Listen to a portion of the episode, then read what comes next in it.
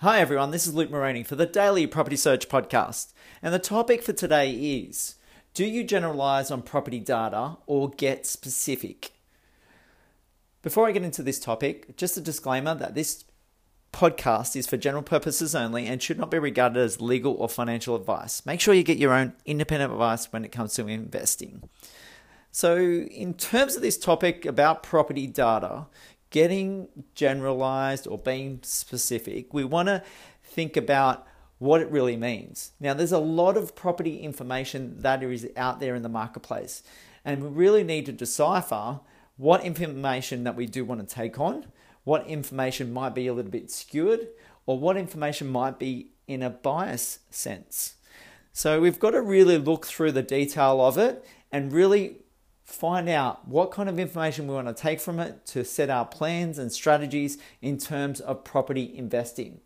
I wanted to get into a little bit of detail around this today, bring you a few key points from my experience. Because it's a sense that sometimes the media put out some general statements, and I do personally put some generalized statements out there about Sydney property or Melbourne property declining.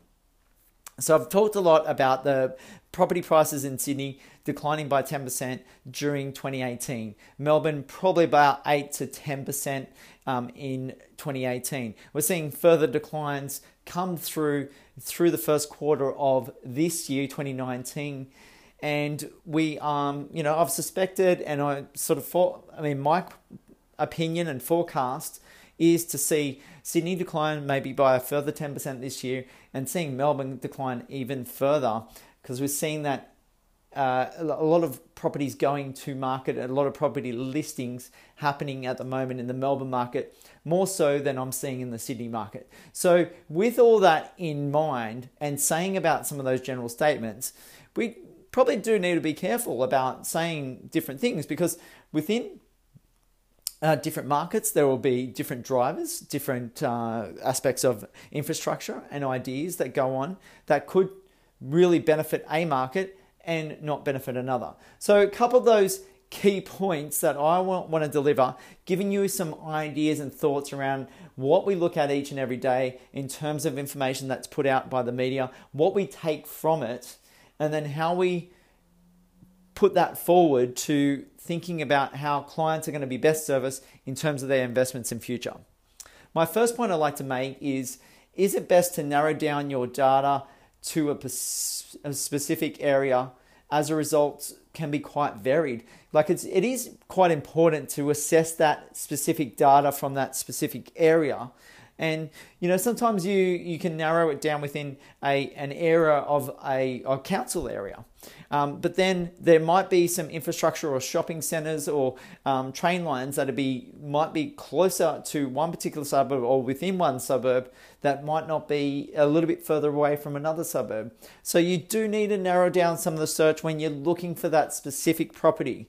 And I guess in terms of what I do talk about there in, in generalizing about markets is just to see what the current sentiment is of consumer confidence in some of those markets like Sydney, like Melbourne. So, but when you're actually looking at investing, it's really to drill down those markets in terms of what is actually happening and the, where that you can best put your investing money towards making that cash flow and growth for the future. My second point I'd like to make is how do you trust the data that is out there? because it can be so varied from one report to another. There's so many differences that actually happen. And I was just looking at some Melbourne data today. One piece of data came from CoreLogic, CoreLogic RP data, where it was said that the Melbourne property market declined by 3.4% in the first quarter. Now, on the back of that, I had people come through on social media saying, no, the figures are actually 1.4% of decline in the Melbourne property market over the first quarter. And those, those, that information came from the Real Estate Institute um, of Victoria. So, very different data that came out on both those, from both those um, research, well, researching information that's being put out to to the media or to the, the widestream population. And we, we've got a, a big difference. So if you take that 2% difference over the course of, if you annualize that 2% difference, you're talking about potentially an 8% difference in property data from two different sources. And that's quite huge. So it, it is really interesting to see what you, as a property investor, as us as buyers agents, what information that we are trusting. And it's, you know, it is about, you know, thinking about how we can get on, on the ground and, and look at that information to actually see what is going on for us and then what is going on for the investor that's looking to purchase. So, yes, you've got to be very careful because some of the data is a little bit skewed, maybe favoring um, an idea from one company over another. So, be very careful. I wouldn't say that I would hold that in confidence of you know any source of data uh, out there in the marketplace. I think you just got to reflect on it.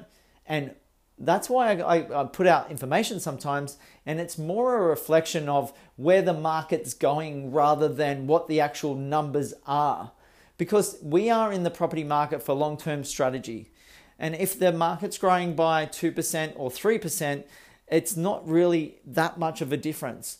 If it's growing by, if it's declining by 8% or 10%, there's not much of a difference. It is in decline or is it, it is in um, heading north into a, a booming market. So we've got to really consider it's more for me personally, and I, I know that there's analytical people out there that you know focus on drilling down each and every number, but it's it's the direction that we're heading in terms of that property cycle or that property location rather than the actual numbers that are coming through. So, yes, Melbourne is still declining, and it's been said by two different sources there one saying 1.4%, another saying 3.4% in the first quarter of 2019.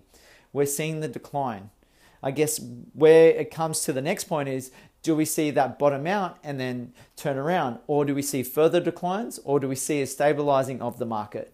So there's a lot to consider. And that's why we look at this information um, on a constant basis to get a sense of where the market is going. And you can, like I said, you can drill down analytically where it's going to actually go, but no one really knows. But I think if you can get a good gauge on the sentiment of where the market's going, I think you'll be better placed to make better decisions when it comes to planning and strategizing your investment portfolio moving forward. The third point I'd like to make is in relation to the tighter lending times. And yes, I have been generalizing about some of the information that I put out there on social media about property markets, saying Sydney and Melbourne have declined by these amounts.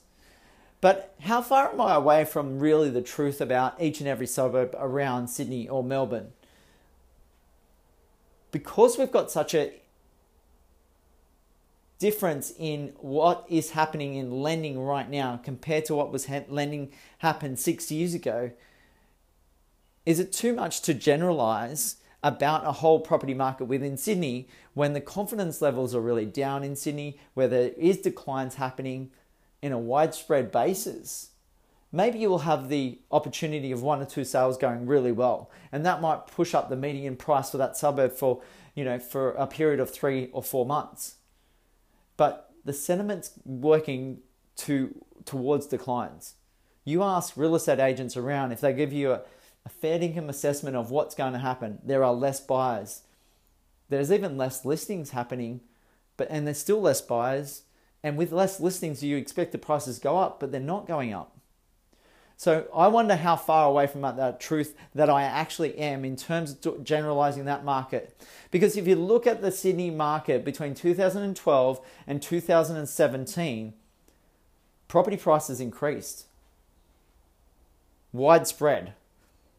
There's always that individual sales here and there at, at different times that may have not have been an off-market purchase or something might have happened to that specific property.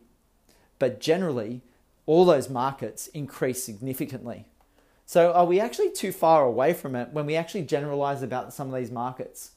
Now, in terms of the Sydney market, I would imagine that almost every suburb in Sydney has had at least maybe a 6 or 8% decline since the peak back in sort of around that July period of 28, uh, 2017. I, I would imagine they've had at least that amount. Some suburbs, the, the median of, or the, the sort of the average, what they're saying about the price declines is probably around about 14, 15% in Sydney right now of decline since the peak. You, that means that some of the suburbs would have been declining by 20 or even 25%. So I like to like to say that you know and put that idea about it. Are you generalizing too much about property markets when you are saying that the sentiment's actually heading south? And it's up for debate, and that's an interesting subject within itself because people just are so focused on saying that yeah that market's doing really well, but next door that neighboring suburb is not doing so well, and that can happen. I'm, I guess, all up in terms of the generalizing of property data and information and when you're going to invest. I get a sense that it's more about the sentiment than about the specific numbers that are coming through because a 2 or 3% difference in a rise or fall is not really going to have that much significance on if you're holding a property long term. So think about those things when it comes to property information and data that's out there. Hopefully, that helps you get a better sense of what we're thinking about, what we're doing out there in terms of investing. And if you want to talk about this particular topic or your personal circumstances when it comes to investing, please do give me a call on 0400 332 377. And thank you so much for tuning in. The podcast you just heard was made using Anchor. Ever thought about making your own podcast? Anchor makes it really easy for anyone to get started. It's a one stop shop for recording, hosting, and distributing podcasts. Best of all, it's 100% free. Sign up now at anchor.fm slash new. That's anchor.fm slash new to get started.